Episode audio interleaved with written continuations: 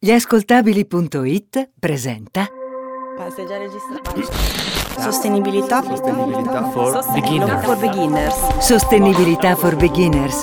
La sostenibilità per tutti. Ciao a tutti, benvenuti a un nuovo episodio di Sostenibilità for Beginners, la sostenibilità per tutti, un programma che potete ascoltare su www.gliascoltabili.it. Io sono Giuseppe Paternò Raddusa e con me sono appunto il eh, l'host di questo programma e insieme a me c'è un mio collega che avete già avuto modo di conoscere nelle precedenti puntate, Giacomo Marino Gallina. Ciao Giacomo! Ciao, ciao a tutti. Giacomo, come ricorderete, è uno studente di Sustainable Development all'Università degli Studi di Milano e ci accompagna in questo viaggio nei meandri della sostenibilità. Allora, eh, Giacomo, l'estate è ancora lontana, però c'è già chi pensa alle prossime vacanze e questa puntata li può aiutare, giusto? Certo, perché parleremo di turismo sostenibile. Allora, Giacomo, che cosa significa essere turisti sostenibili? O meglio, che cosa è il turismo sostenibile? Ce lo spiega la nostra amica Adele. Il turismo sostenibile è un tipo di turismo che non danneggia l'ambiente, che non ha un impatto negativo sulla comunità locale e che contribuisce al benessere economico e allo sviluppo del luogo di destinazione. Sì, questa è la definizione, però purtroppo il turismo di oggi non è così. Basta pensare che il settore turistico è responsabile di circa il 10% delle emissioni globali di gas serra, produce 35 milioni di tonnellate di rifiuti solidi per anno e il turista medio consuma 300 litri di acqua al giorno. Beh, queste sono cifre che contano. In effetti non ci rendiamo conto di quello che sprechiamo quando viaggiamo in giro appunto per il mondo, come se quello che combinassimo nei posti restasse lì e fine, diciamo, delle trattative. Giacomo, che cosa ne pensi di questa filosofia un po' malsana? È, è proprio così, infatti dei sociologi eh, all'Università di Lubiana hanno constatato il fatto che quando si è in vacanza si entra in una sorta di modalità in cui si dice beh, me la sono guadagnata questa vacanza, ho lavorato tutto l'anno e mi concedo qualche sfizio e quindi eh, anche produco qualche spreco che in realtà a casa non si farebbe. Allora, i sociologi di Lubiana dicono una cosa, ma secondo te che cosa diranno i nostri beginners in merito a quello che consumano in vacanza? Noi abbiamo provato a chiederglielo. Quanto state attenti ai rifiuti e agli sprechi quando andate in vacanza? Molto attenta, mi informo sulle regole del luogo e le seguo. Beh, è esattamente quanto sto attenta qua a Milano, comunque sì, abbastanza direi. Cerco di stare abbastanza attento e di differenziare eh, i rifiuti, cercando di, di non lasciarli in giro. Moltissimo, soprattutto perché penso che sia la cosa principale per il benessere della nostra terra. Mm, Ma non molto, di meglio da fare quando vado in vacanza. Beh Giacomo, mi pare che tra qualcuno più oculato e qualcuno un po' più furbetto, i nostri beginners in vacanza, diciamo, fanno un po' quello che vogliono, che ne pensi? Che ne pensi? Sì, devo dire che li abbiamo scelti molto bene. Però senti, c'è una cosa che in merito a questo argomento mi interessa affrontare con te ed è il discorso legato all'overtourism, che a me ricorda un po' l'overbooking degli aerei, quando entri un po' in paranoia perché l'aereo è pieno e allora ti dicono no, guarda, ti ripuntiamo su un altro volo. Scherzi a parte, l'overtourism è un fenomeno di sovraffollamento e tutto quello appunto che ne concerne dal punto di vista negativo in merito a eh, destinazioni turistiche che sono estremamente popolari. Mi sa che c'è un caso di cui mi vuoi parlare. Venezia è sempre Venezia. Cento volte la vedi, cento volte te ne innamori. Che città struggente. Cosa stai borbottando, Fosca? Non ho niente, dico che sono d'accordo. Eh, direi. Che scorcio fantastico. Però fortuna di noi la luce è sempre la stessa, quella dei dogi, degli ammiragli. La povera Fosca, interpretata da Veronica Pivetti nel film Viaggi di nozze con Carlo Verdone che abbiamo sentito in questa clip, avrebbe tante cose da dire su Venezia e sull'over, sull'overtourism, sul- sulla sua popolarità, vero, vero Giacomo? Sì, eh, l'esempio di Venezia è uno dei più classici, potremmo dire, e in cui si vedono proprio tutti gli effetti negativi dell'overtourism, Quali sono? del sovraffollamento. E beh, eh, si peggiora l'esperienza del turista, che è obbligato a fare code interminabili, difficoltà di movimento, eh, è difficile anche trovare un posto in un ristorante o in un supermercato. E ci sono anche dei problemi di inquinamento acustico, giusto? Sì, chiaramente, eh, soprattutto per i locali eh, che la notte sentono schiamazzi o comunque durante tutto il giorno mentre lavorano, durante la loro vita familiare e questo chiaramente è porta un disturbo degli, importante. Porta degli svantaggi appunto a chi abita lì, ma i residenti in questi casi che cosa fanno? Beh, in questi casi i residenti si spostano non solo per problemi di eh, congestionamento della città, rumori, eccetera, ma anche perché gli affitti sono in continuo aumento. Infatti l'affitto turistico è ben più alto di quello eh, tradizionale, potremmo dire. E questo porta la gente a spostarsi verso le periferie, in questo caso molti vanno a Mestre e tutti i giorni, se lavorano nel settore turistico, si spostano eh, a Venezia. Quindi possiamo dire che c'è uno spopolamento dei centri storici, non solo nel caso di Venezia, ma anche in altri casi di località estremamente popolari dal punto di vista turistico, giusto? Sì, c'è un vero e proprio spopolamento che tra l'altro porta a una perdita di autenticità della città, perché alla fine si trovano solo negozi di souvenir, ristoranti i famosi ristoranti altro. che hanno i prezzi per turisti, no? Chiaramente, esatto, che più meno autentici di così non, non, c'è niente. E ovviamente a sfregarsi le mani sono anche i proprietari di immobili che, come dicevi tu, li affittano a prezzi esorbitanti, anche se, eh, appunto, come ricordavamo prima, per chi ci abita questi luoghi diventano veramente impossibili, perché peggiora la viabilità. Il caso di Venezia è un caso un po' particolare, però in generale, ecco, peggiora la viabilità, aumentano i rifiuti e tutto questo, nella maggior parte dei casi, non è compensato da un beneficio economico per la comunità locale, ma spesso, diciamo, a guadagnarci sono soprattutto le grandi catene, alber- le grandi catene alberghiere, perdonami, i tour operator e così via. Però Giacomo, ecco, al di là di tutto questo, io sono convinto che delle soluzioni per migliorare la situazione esistano, o almeno, diciamo, si possono intravedere all'orizzonte, ecco. È proprio così e um, sempre l'Università di Lubiana ha condotto degli studi sulla gestione dei flussi di turisti quindi quello che cercano di fare è di eh, promuovere la località in tutti i periodi dell'anno, cercando di distribuire il turista non solo in un arco temporale, ma anche dal punto di vista geografico. Quindi magari creando nuove attrattive appena fuori dal centro o cose di questo tipo, in modo che il traffico nelle zone nevralgiche venga diluito. Eh, però scusami, le persone, cioè i turisti che magari hanno un immaginario scolpito no? legato a un determinato luogo. E che cosa fai? Loro vanno nei posti che sono immediatamente riconoscibili. Non è che puoi lavorare sul luogo comune, sullo stereotipo di Piazza San Marco, di, del Canal Grand. Cioè, come fai? Come si fa? Ma questo è chiaro quello che dici tu.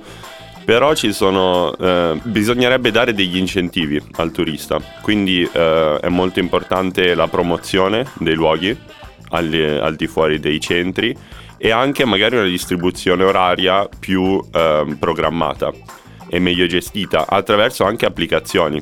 Oggi siamo tutti attaccati al cellulare uh-huh. ed è molto semplice ricevere un'informazione direttamente su un sito dedicato per dire per distribuire il turista, magari dicendogli guarda se vai a San Marco ci saranno due ore di coda, torna fra un po' e prenota il tuo biglietto online per dire. Ma è tipo che tipo di siti, che tipo di app si possono utilizzare? Beh, eh, l'Università di Lubiana, ancora una volta. A Lubiana sono sì, eh... fissati. L'Università di Lubiana, come dicevo, ha utilizzato i flussi calcolati attraverso il sito di TripAdvisor e quindi attraverso le recensioni e così via per programmare appunto il flusso dei turisti all'interno delle varie città e delle varie attrazioni stesse. Però scusami, adesso non voglio sembrare profano, però mi sembra un tema troppo complesso per essere trattato con TripAdvisor. Eppure è quello che stanno facendo all'Università di Lubiana. Che... Sempre Lubiana, sempre Fedelis. Sì, sì. E, e, tra l'altro, sempre all'università, non all'Università di Lubiana questa volta, ma all'Università del Litorale. Mm-hmm sempre in Slovenia. In Slovenia, sì. Sì, stanno mm, portando avanti una ricerca in tema di Carrying Capacity Assessment. Ovvero? Vuol dire che calcolano quanti turisti possono essere accolti dalla singola attrazione, dal singolo luogo e così via, in modo che il flusso non comporti la distruzione e, o comunque il danneggiamento del luogo stesso. Ovviamente immagino che queste analisi siano condotte in località che sono ritenute significative dal punto di vista del patrimonio artistico-culturale, immagino. O naturalistico, chiaramente. Esattamente, o naturalistico. Però ovviamente mi sembra eh, eh, grande rispetto per l'Università del Litorale, per l'Università di Lubiana, però mi sembra che si giochi un po' facile. Cioè a Roma come fai? Arrivano i turisti e che cosa fai? Li smisti, alcuni vanno ad Anzio, altri a Fregene. Cioè mi sembra una, una questione un po' complessa, ecco. Eh, beh, eh, bisogna arrivarci, mm, ci vogliono ricercatori appunto che, che, ci diano una risposta. Appunto, così come Roma non è stata costruita in un giorno, neanche i risultati della sostenibilità si possono vedere in un, in un giorno soltanto. Senti Giacomo, ma a livello di turismo sostenibile, tu come consideri quelle associazioni che vanno tanto per la maggiore in questi giorni e che mettono insieme tanti gruppi di persone organizzando i cosiddetti viaggi avventura in tutto il mondo? Eh beh, dipende, dipende da come li organizzano in sostanza. Potrebbero essere anche viaggi avventura sostenibili, perché no? Allora, senti, io ho un'amica, ho un'amica che si chiama Elena e che ha preso parte a uno di questi viaggi. Io l'ho interrogata e lei mi ha mandato un audio su WhatsApp. Lo sentiamo? D'accordo. Io sono stata negli Stati Uniti con viaggi avventura nel mondo. Devo ammettere che è stata una bella alternativa rispetto ai viaggi classici. Una delle indicazioni, diciamo, era quella di consumare solo cibi locali quindi in modo da arricchire chi lavora e fa impresa nella zona più che le grandi aziende, le grandi catene e simili. L'esperienza più bella, a dire la verità, è stata la visita al Santa Cruz Beach Boardwalk, che è il più antico parco divertimenti della California è stato costruito in riva all'oceano e ci lavorano tantissimi ragazzi del posto. Bene, abbiamo sentito l'audio della mia amica Elena e io sono qui a chiederti Giacomo, per essere definiti turisti responsabili, che cosa dobbiamo fare? Allora, il turista sostenibile opta per cibo locale, mezzi di trasporto a basso impatto ambientale, tipicamente mezzi pubblici, mm-hmm. hotel e ostelli a gestione familiare. Carinissimi. E poi evita sicuramente le grandi catene alberghiere. Perché? Eh beh, perché queste portano profitto sostanzialmente ai grandi proprietari e uh, c'è il rischio che sfruttino addirittura la popolazione locale. Che lavora all'interno di queste, di queste strutture. Ah, magari a bassi costi perché il paese è un paese in via di sviluppo, cose del genere. Ah, interessante. Beh, allora la mia amica aveva più o meno ragione sì, però eh, il punto è che possiamo dire lo stesso per i milioni di turisti che viaggiano ogni anno? Beh, non sono milioni, però i nostri beginners sono una discreta fetta. Noi abbiamo provato a chiedere loro, quando viaggi opti per cibo locale, per valorizzare le risorse del posto, oppure preferisci, non so, le grandi catene alberghiere o grandi catene di ristorazione? Sentiamo cosa ci hanno risposto. Ah, io sicuramente cerco di, di, di mangiare soprattutto le cose eh, del luogo, quindi assaporare i cibi e sicuramente cercare di, di soprattutto le tradizioni del posto e della, della regione in cui vado. Sì, sì, no, assolutamente. Di solito anzi scelgo la meta in base al cibo locale. Cerco di assaggiare i cibi del posto e... Uh, no, no, preferisco mangiare italiano anche quando sono fuori. Bene, archiviata la nostra Vox Populi, Giacomo, è arrivato il momento di spostarci un po' nel mondo. Siamo a Palau, o meglio nella Repubblica di Palau, uno stato insulare nell'Oceano Pacifico, a circa 500 km dalle Filippine, lato est. Allora, questo stato, lo stato di Palau, fa parte dell'arcipelago della Micronesia ed è costituito da ben 200 isole di origine vulcanica e corallina. Bene Giacomo, perché parliamo di Palau? Perché questa piccola repubblica nel mezzo dell'oceano ha abbracciato appieno il principio fondamentale del turismo sostenibile, preservare le risorse naturali per le generazioni future. Qualunque turista si rechi a Palau deve promettere sul suo passaporto di non lasciare tracce del suo passaggio e dunque permettere a chi arriverà nell'isola dopo di lui e alle popolazioni locali di godere del territorio incontaminato. Allora, che cosa fa Palau sostanzialmente? Quindi Palau mette un timbro. Un bel timbro sul passaporto. Sul passaporto di chi entra nella Repubblica imponendo una sorta di giuramento e che, che cosa... consiste in differenti punti, Ovvero? tra i quali eh, evitare di raccogliere souvenir dalla spiaggia o frutti dagli alberi. Ovviamente supportare le comunità locali e le imprese nel rispetto delle tradizioni del posto. Non inquinare. E eh beh, quello qua, mi sembra, eh. giocano facile. Non toccare i pesci, ma non solo i pesci ma anche i coralli, evitare di danneggiare i coralli con le e pinne, con la certo, pratica dello quando tu vai a fare snorkeling. snorkeling rischi Esatto, appunto di, di danneggiarli e poi questo timbro viene controfirmato dal turista, cioè da chi detiene il passaporto. Mette una bella firma, Sì, sembra quasi firmare un trattato internazionale. e uno dice vado in vacanza, no? E a quel punto, una volta che è stato firmato e controfirmato dal proprietario del passaporto, non resta che sperare che, che appunto queste isole possano trarre vantaggio dal non passaggio dei turisti. esatto, un passaggio che deve essere il più, il più lieve possibile e che permetta appunto a queste isole di riprendersi anche dopo diversi eh, effetti che i cambiamenti climatici hanno, hanno portato sulle loro spiagge, sul loro ambiente naturale e così via. Senti Giacomo, torniamo a bomba sul tema. Io che voglio fare il turista sostenibile, come posso fare le scelte giuste quando decido di andare in vacanza? Allora, esistono una serie di certificazioni e di rating Mhm. che garantiscono al turista eh, che la struttura ricettiva o la, la destinazione, eccetera, eccetera, tutto quello che riguarda eh, il turismo sia sostenibile. Bene, allora noi oggi abbiamo sia, diciamo, una. parliamo sia di una certificazione che di un rating. La prima, eh, diciamo, il primo rating di cui parliamo è quello di Stay for the Planet, un rating appunto di sostenibilità che, come riportato da un articolo pubblicato su www.lifegate.it, aiuta il turista a monitorare le proprie performance ambientali, migliorare l'efficienza energetica e ridurre le emissioni di CO2 grazie ad azioni virtuose.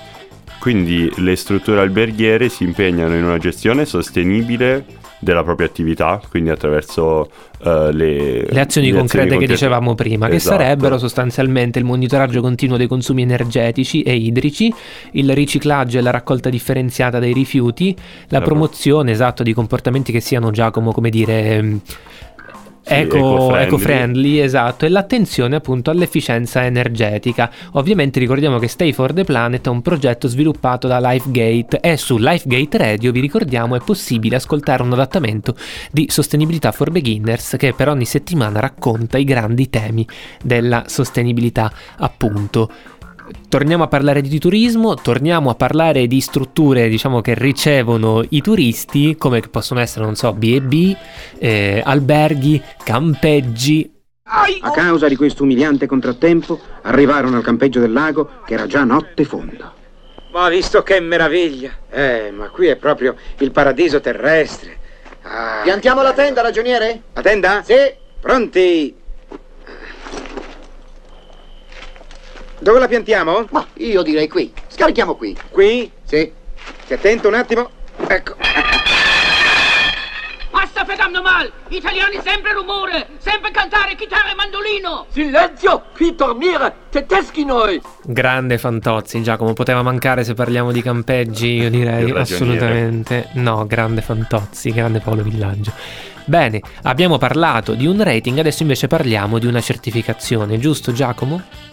In fondo al mare, in fondo al mare, tutto bagnato è molto meglio, credi a me. Quelli lassù che questa... Sebastian della Sirenetta in fondo al mare, famosissima canzone che parla appunto di acque marine. Di acque marine parliamo anche noi a Sostenibilità for Beginners. Parliamo, o meglio, abbiamo citato prima un rating di sostenibilità, adesso invece parliamo di una certificazione. La seconda certificazione è Bandiera Blu, Che non è una dedicata, no, che è dedicata al territorio, o meglio alle località costiere, e in particolare certifica la qualità delle acque, della spiaggia e dei servizi balneari, Mhm. quindi dei servizi forniti dalle varie Strutture, attività, varie- strutture balneari, esattamente. E mm, in particolare si impegna alla gestione sostenibile del territorio e anche all'educazione. Quindi ci sono ad esempio sulle spiagge dei cartelloni che mh, dicono al turista quali sono, qual è la fauna locale, oppure di rispettare la spiaggia, quindi di gettare i propri rifiuti all'interno degli appositi contenitori, di fare la raccolta differenziata e così via. Ecco, questo è quello che dovrebbe accadere in un mondo ideale, ecco. Sì, però c'è da dire che il turista è incentivato a fare una cosa di questo tipo perché poi godrà di un'acqua pulita, di una spiaggia pulita, servizi balneari di ottima qualità e quindi l'esperienza complessiva è chiaramente superiore. Bene Giacomo, direi che per quanto piacevole è arrivato il momento di allargare il nostro duetto a una terza persona, un'esperta di turismo sostenibile in collegamento telefonico con noi, la dottoressa Francesca Panizzolo, che si occupa di web marketing turistico e della promozione e comunicazione social di alcuni eventi, incluso il Festival della Lentezza, Itaca, Migranti e Viaggiatori e il Festival del Turismo Responsabile, quindi chi meglio di lei. Buongiorno Francesca. Buongiorno Francesca. Salve, buongiorno. Buongiorno. Purtroppo sappiamo che per problemi influenzali hai poca voce, però sei stata tanto gentile da voler partecipare comunque, quindi ti ringraziamo sia io che Giacomo. Grazie a voi. Grazie. Allora, senti Francesca, io partirei, per quanto noi già ne abbiamo parlato nel corso della puntata, con la tua definizione di turismo sostenibile. Te lo chiediamo proprio perché sei un'esperta. Sì, volentieri. Allora, sotto il, termine di turismo sostenibile ci sono tante forme di turismo. Il turismo ecosolidale, il turismo ambientale, il turismo di varie forme. Il turismo sostenibile è una forma di turismo che tiene conto di tre aspetti. L'aspetto economico, perché è un'attività economica, l'aspetto ambientale appunto, quindi un rispetto per la natura e per tutti gli esseri viventi e infine un aspetto sociale, quindi un rispetto per la popolazione locale. Ok, eh, una definizione molto interessante. E mm, perché secondo lei il turismo sostenibile è l'unica forma di turismo possibile? Perché il turismo che, che, la, che va per la maggiore, che è il turismo di massa, sfrutta eh, la, la, la popolazione locale e i paesi e andare a Milano o andare nella costa adriatica è la stessa cosa, non è arricchente e le persone, gli, gli ospiti non si portano a casa nulla, è tutto fine a se stesso, serve solamente ad arricchire poche persone. In qualche modo è una standardizzazione che arricchisce sempre le stesse catene alberghiere. Queste... Esattamente, okay. e le grandi multinazionali. Certo. Senti, tu eh, tra le tante cose che fai sei anche consulente per diverse strutture alberghiere, giusto? Sì, sì, strutture alberghiere e soprattutto piccole strutture, certo. B&B e agriturismi. Quali sono i consigli che dai più di frequente a, a chi le gestisce, ma eh, appunto in quest'ottica? Allora, per quanto mi riguarda, eh, cerco di individuare con loro i loro punti di forza e cercare di promuoverli e svilupparli attraverso il web. Sì, perché tu appunto ti occupi di web marketing eh, per quanto riguarda il, il, turismo sostenibile. E Francesca, io so che tu hai lavorato anche a Itaca, il Festival del Turismo Responsabile, ma di cosa si tratta? Eh, Itaca, il Festival del Turismo Responsabile, è un festival itinerante che si svolge a Bologna e in molte altre città italiane e si tratta di una serie, un contenitore di eventi eh, di spettacoli, eh, di rappresentazioni anche teatrali e seminari, sempre appunto attorno al tema del turismo sostenibile o responsabile. Francesca, allora tu che sei dentro la materia, diciamo così, come reagiscono gli italiani alle proposte di turismo responsabile che vengono loro offerte? Allora, sono ricettivi, ehm, la maggior parte non sa cos'è il turismo sostenibile eh, sono molto sensibili, attenti, curiosi, la maggior parte non lo sa e non lo pratica, nel senso magari lo pratica ma non sa che cos'è il turismo sostenibile, visto che si può praticare anche dietro casa, dietro l'angolo di casa. Sì, molto interessante. Bene Francesca, io non ho più interrogativi, tu Giacomo? No, no, penso che ci abbia soddisfatti. È stato molto interessante sentirti, noi ti ringraziamo, ti auguriamo anche pronta guarigione, speriamo che la tua raucedine passi, sì, passi auguri, in fretta e, e, ci sentiamo per il prossimo, diciamo uno, per una delle prossime puntate, magari tornerai a trovarci, chissà anche dal Volentieri. vivo. Grazie mille, grazie, grazie. mille Francesca. Buona giornata. Ciao. Grazie a voi, arrivederci, ciao. buongiorno. Ciao ciao. Grazie, arrivederci. Eh, ma è una stalla questa? È una stalla. La natura non è prodotto. e dove siamo entrati? Oh, scusi. Oh, no, no, no, se siamo sbagliati, è una stalla questa. Ma che sta? Questa è l'opera d'arte israeliana. Un'opera d'arte. Che è? È un'opera d'arte israeliana, dici? Ma porta la natura stessa, non nelle sembianze, ma nella viva concretezza degli animali. In questo caso. Che hai detto che era? Ma sono pecore. No, non Sì, credo, che so. Sono pecore, pecore viventi. Su di esse l'artista ha posto il suo marchio, una pennellata di vivo colore. La natura con le pecore entra e invade. Bene, abbiamo sentito una clip delle vacanze intelligenti, l'episodio di Dove vai in vacanza, il film collettivo che vede tra, tra i protagonisti appunto Alberto Sordi e Anna Longhi. Vacanze intelligenti per turisti responsabili. Ecco, magari non vivrete le esperienze di Alberto Sordi, ma chissà che questa puntata non vi abbia dato dei ganci interessanti per le vostre ferie. Bene, questa interessante puntata da scaricare dal sito www.gliascoltabili.it potrete ascoltarla quando magari state per partire, così vi ricorderete quello che potrete fare e nel caso di Palau avrete anche un promemoria abbastanza utile per capire cosa fare col timbro e che cosa non fare quando arriverete nell'arcipelago. Bene, io vi saluto, Giuseppe Paterno Raddusa vi saluta, parlo di me in terza persona che fa sempre un po' strano, e vi saluta anche Giacomo Marino Gallina, che Ciao con a me tutti. è il co-host di Sostenibilità for Beginners. Giacomo, che dire, aspettiamo i nostri ascoltatori alla prossima puntata. Certo. Bene, ciao a tutti! Sostenibilità for Beginners è una serie originale degli ascoltabili.it, curata da Giacomo Marino Gallina, Giuseppe Paternò Raddusa e Francesco Mastroeni. Editing e sound design di Sara Varricchione e Francesco Campeotto. Prodotto da Giacomo Zito e Ilaria Villani. Un'esclusiva gli ascoltabili.it.